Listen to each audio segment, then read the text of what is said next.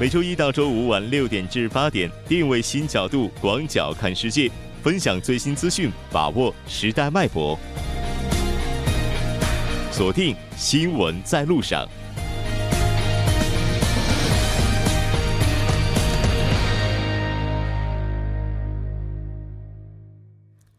好了，欢迎回来，这里是正在为您直播的 TBS EFM 调频一零点三新闻在路上。十月八号的时候，新闻在路上迎来了全新秋季改版。改版之后，您可以通过 TBS 官方 APP 进行直播收听。您的厚爱是我们前行的动力，当然也希望您能够一如既往的支持我们。稍后第二部节目当中将为您带来今天的半岛之外、首尔新生活以及听首尔广告过后马上回来。关注半岛之外事态走向，传播全球动态新闻声音。半岛之外，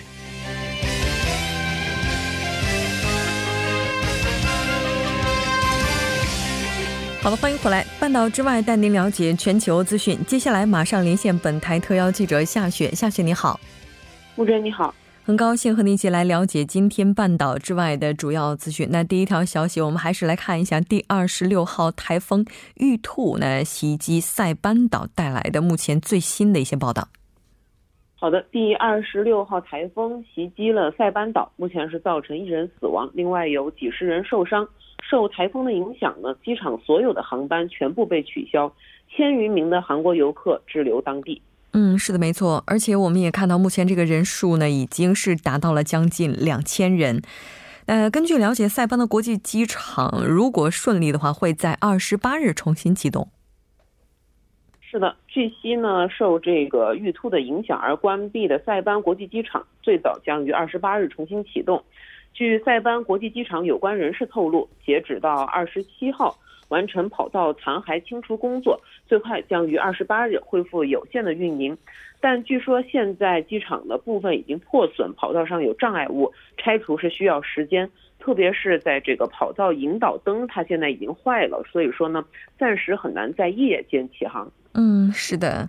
那当然，目前这一千多名的韩国游客是滞留在了岛上，包括他们的住宿问题等等一系列问题也是备受关注的。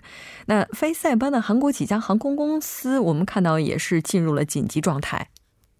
是的，目前主要进行夜间航行的，像这个韩亚航空、济州航空、T 位航空等韩国航空公司呢，目前正在与当地这个协商。将起降时间调整为比较早的方案。嗯，是的，这次第二十六号台风玉兔也被称为是今年以来最为猛烈的一次台风了。我们看到有报道称，未来的二十六个小时，那玉兔依然会维持强有力的状态。是的，没错。美国气象局表示呢，玉兔在维持二十四小时的强度后会有所减弱。但仍会保持超强的台风状态。目前从距这个北马里亚纳群岛以西约一百七十五公里的地方，以时速二十公里的速度正在向这个菲律宾和台湾移动。也希望就是近期要到这些地区旅行的游客要多加注意。嗯，是的，没错。那我们看到这次台风接下来的话，会影响到菲律宾等等这些地区，包括中国的东南部沿海地区，也有可能会在台风玉兔的影响范围内。那这条关注到这儿，接下来我们再来看一下目前正在中国访问的日本首相安倍晋三他的相关行程。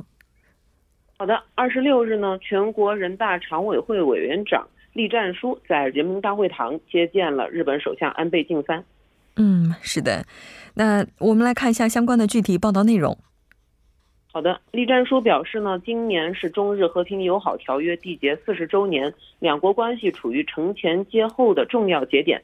在习近平主席和日方领导人的共同引领下，中日关系重回正常轨道，呈现积极向好的势头。双方应当增强历史使命感和责任感，在中日四个政治文件基础上。落实好两国高层政治共识，坚持和平共处、世代友好的大方向，增进政治互信，扩大互利合作，发展民友好，实现中日关系这个行稳致远的目标。中国全国人大愿加强与中日立法机构各层的往来，为两国关系发展呢提供政治、法律和政策的支持。嗯，是的，没错。那我们也来看一下安倍首相的回应。好的，安倍晋三表示呢，日方高度重视对华关系，欢迎中国发展，愿以日中和平友好条约条约缔结四十周年为契机，同中方密切高层往来，推进各领域的合作，推动日中关系进入发展的新阶段。嗯，是的。那当然，我们也看到，目前韩媒也有报道表示，习近平主席和安倍首相的会谈呢，目前也是基本上进入了结束状态。当然，具体的情况我们也会进一步了解。再来看一下下一条消息。好的，昨天我们曾经提到过，美国的特勤局截获了寄给这个希拉里和奥巴马等政客的可疑包裹，而就在当地时间二十五日，调查人员又发现了另外两个含管线炸弹的包裹，目标呢是著名的演员罗伯特·德尼罗以及这个前副总统拜登。嗯，那这个具体的情况到底又是怎样的呢？我们来看一下。好的，在这个纽约市的。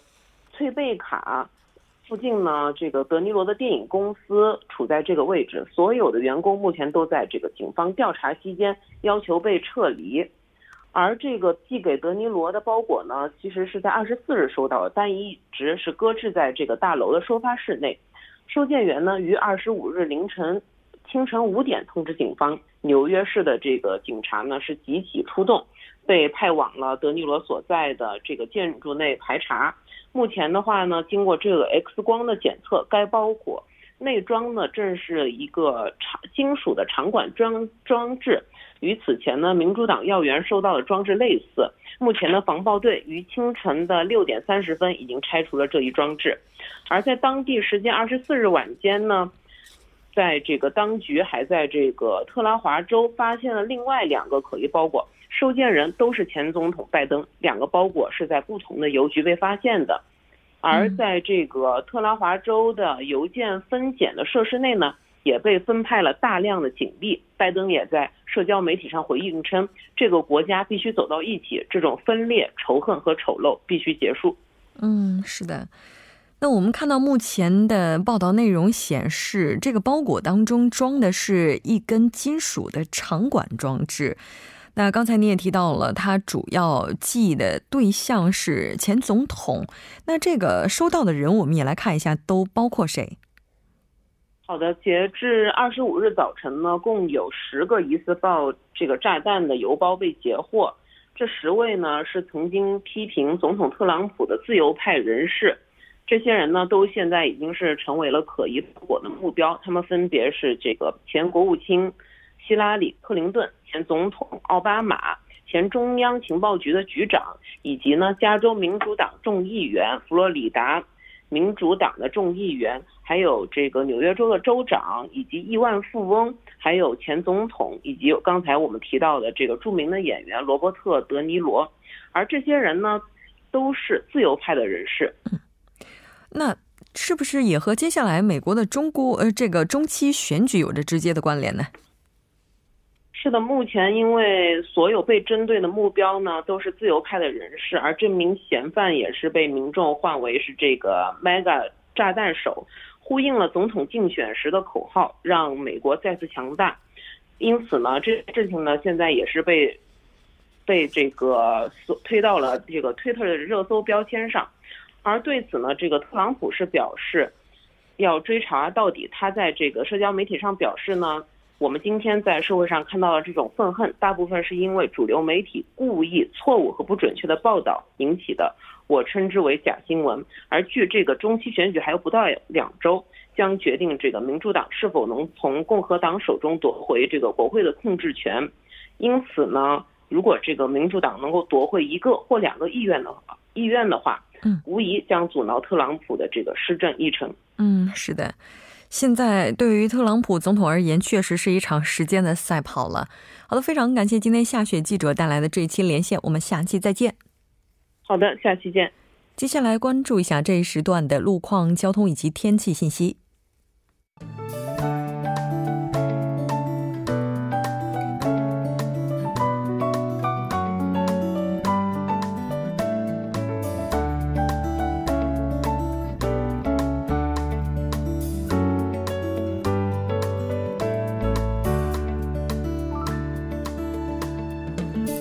现在是晚间的六点四十二分，这里依然是由楚源为大家带来的道路和天气信息。让我们继续来关注一下这一时段的路况信息。在东部干线道路圣水大桥方向，水落地下车道至马德地下车道城东桥的附近，由于晚高峰的关系，道路拥堵。相反方向，圣水大桥至龙飞桥、君子桥至卢园桥的路段，由于车流增加，出现了拥堵。接下来是在北部干线道路九里方向中原分岔口至岳林进出口、木洞进出口至九里世界的路段，由于受到流量大的影响，道路拥堵。相反方向九里世界至下月谷高速入口的路段，由于车流汇集，出现了交通停滞。下一则路况来自于奥林匹克大路河南方向傍花大桥至盐仓进出口、陆良金水产市场至青潭大桥路段，由于压力比较集中，道路拥堵。相反方向，奥林匹克大路至蚕市铁桥、永东大桥至汉江大桥、汝宜下游进出口至嘉阳大桥路段，由于车流增加，出现了车行缓慢，还请各位车主朋友们参考以上信息，注意安全驾驶。好的，让我们来关注一下天气。周末由于受到高气压的影响，全国大部分地区呈现多云天气。由于西北方冷空气流入的关系，凌晨至早间有可能有小幅的阵雨。中部地区及庆北北部受高气压的影响，白天会有阵雨。此外，江源的山地有可能迎来降雪。降雨之后，气温会有小幅的下降，风力变强，体感温度低，还请各位听众朋友们注意健康管理。来关注一下首尔市未来二十四小时的天气情况。今天晚间至明天凌晨多云，最低气温七度；明天白天局部多云，最高气温十三度。好的，以上就是这一时段的道路和天气信息，我们稍后再见。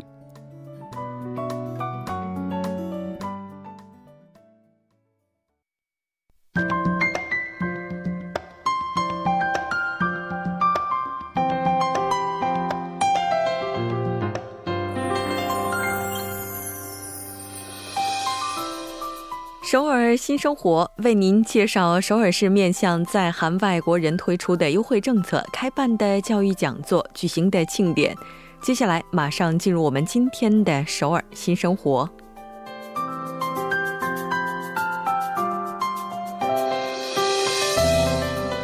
来看一下今天的第一条消息。这条消息是九老文化财团制作的中韩共同文艺演出《我的图画院》，将于二十七日，也就是明天下午三点钟，在九老区九老艺术谷艺术剧场举行。《我的图画院》是由韩国的创作集团 IRGA 以及中国山东省艺术研究院、山东省戏剧创作室共同完成的。现场将通过各种艺术表现形式来展示中国古典诗词、中国传统戏剧、安东假面舞、韩国传统舞蹈等。这次演出，如果您希望来到现场，那不需要支付任何的费用。详细的情况，您可以拨打电话零二二零二九幺七二五零二二零二九幺七二五进行咨询。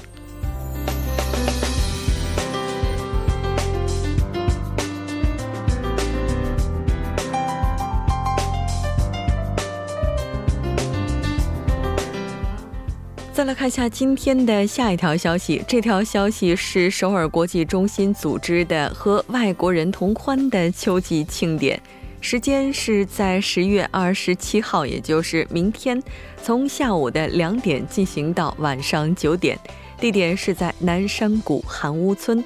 那我们来看一下内容包括什么？那内容包括国际文化体验，您可以在现场体验来自中国、俄罗斯、越南、蒙古。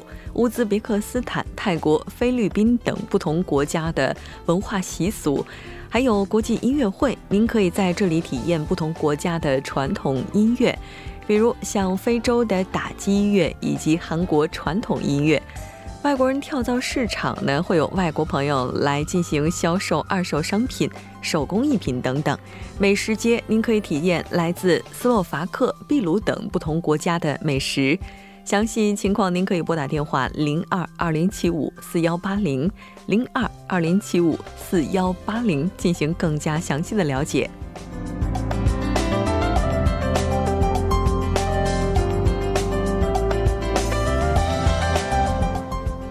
看一下今天的最后一条消息，这条消息是首尔市为结婚移民者提供的就业支援讲座。哦，做的 freelancer 结婚移民者兼顾工作和家庭的第一步主题演讲。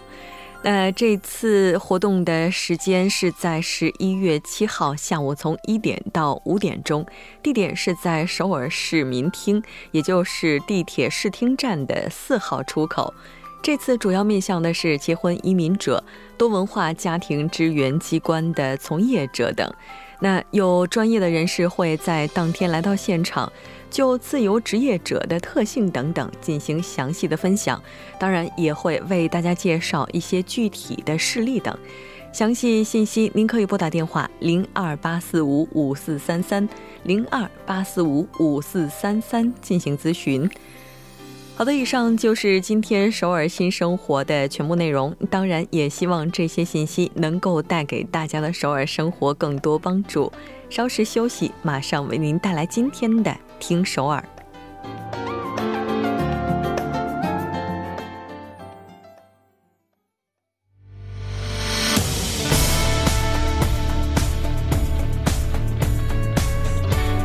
您现在收听的是《新闻在路上》。好的，欢迎回来。现在时刻是晚上的六点四十八分，这里是正在为您直播的 TBS EFM 调频一零点三新闻在路上。马上为您带来今天的听首尔。首先有请栏目嘉宾金勇，金勇你好。好，大家好，主持人好。非常高兴和你一起来了解今天首尔市的消息。嗯，那今天首尔市的第一条消息啊，依然是着力于提高青年的就业率。嗯，对，其实首尔市呢，为了推进这个青年的就业率哈，一直在出推出一些新的政策哈。呃，今天呢，首尔市推出了一个新的政策呢，叫做呃大学强小企业联合啊联系型的新政。嗯，然后它也是为了那些没有一些没有工作经验啊，但是呢，呃，而且还没有就业的这个我们叫区镇生。对吧？嗯，为他们提供的这样一个首尔型强小企业的一个工作的一个机会，就是简单来说就是待业青年。对，是的。我们来看一下这个具体的情况是怎么样的。好，呃，这个呢，首尔市表示哈，将在下个月十一啊，就就是十一月之前的初的这一段期间哈，呃，将招聘四百六十名学生啊参加这次这个活动。然后呢，首尔市决定通过在市内十二个大学的就业支援中心哈，选拔出这些呃。呃，青年的求职者之后呢，帮助他们啊，然后呢，衔接到这些首尔型强小企业或者是优秀的中小企业当中。嗯，然后被选拔的这些青年们呢，然后呢，将从下个月到明年的二月份为止，在相关的企业呢工作大大概是三个月的时间。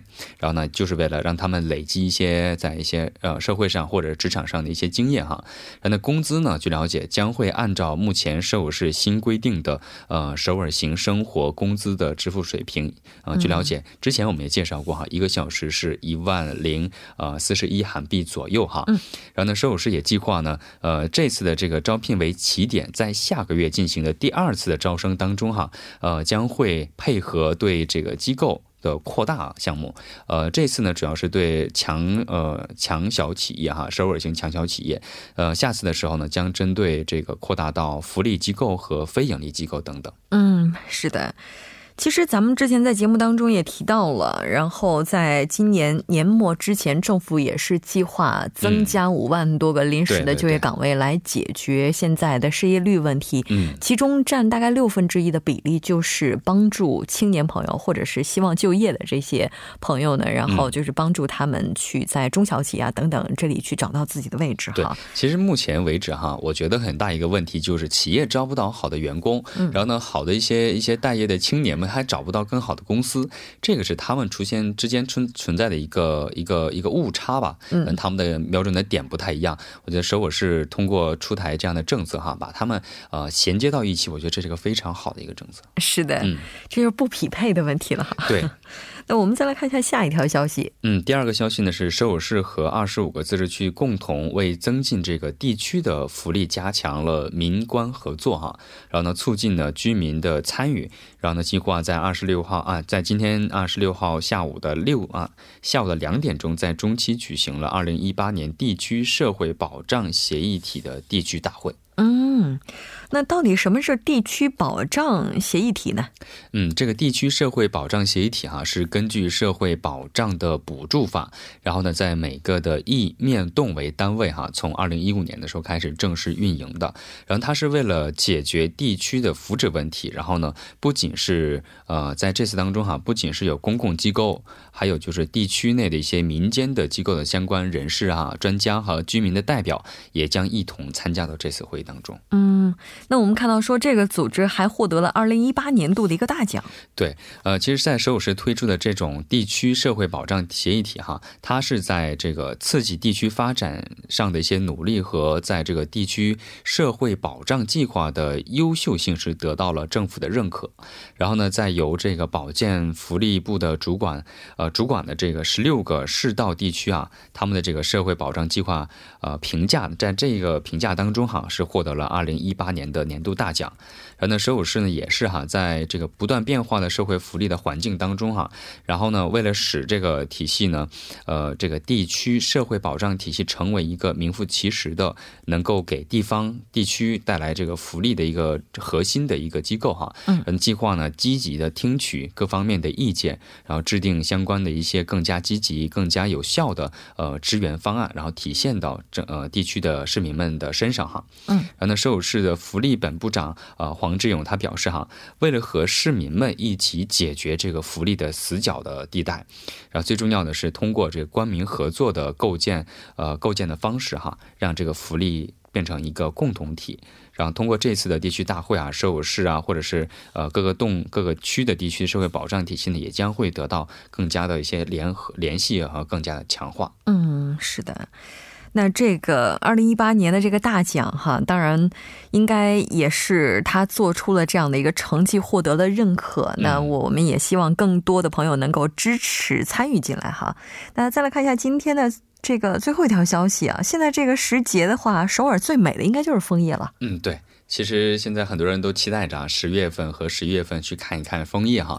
但是很多人都计划的十一月末这段时间去啊，十一月初哈，十月末。但是我现在发现周边没了吧，都快没了哈。特别是最近又下了一场雨，还刮了一场小风，然后发现我们电台附近也是啊，很多这个落叶已经啊纷纷都掉落到地面上。但是还好，今天呢，首尔市中心的这个枫叶预计呢将会在下个月初到达顶峰哦。然后同时呢，首尔市也是公布了这样。一个能够在首尔市观赏到的枫叶的共五十啊，共九十个啊这样地区。